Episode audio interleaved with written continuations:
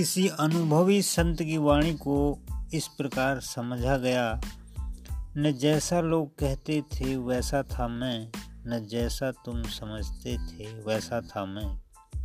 खुद से ही था अनजान, खुद मुझे भी नहीं था मालूम कि ऐसा था मैं। बात जब ऐसी है तो किसी और के द्वारा, किसी और के बारे में लिखना तो दूर की बात है, कोई स्वयं भी अपनी आत्मकथा लिखने लगी तो वो भी मात्र सफ़ेद झूठ ही होगी।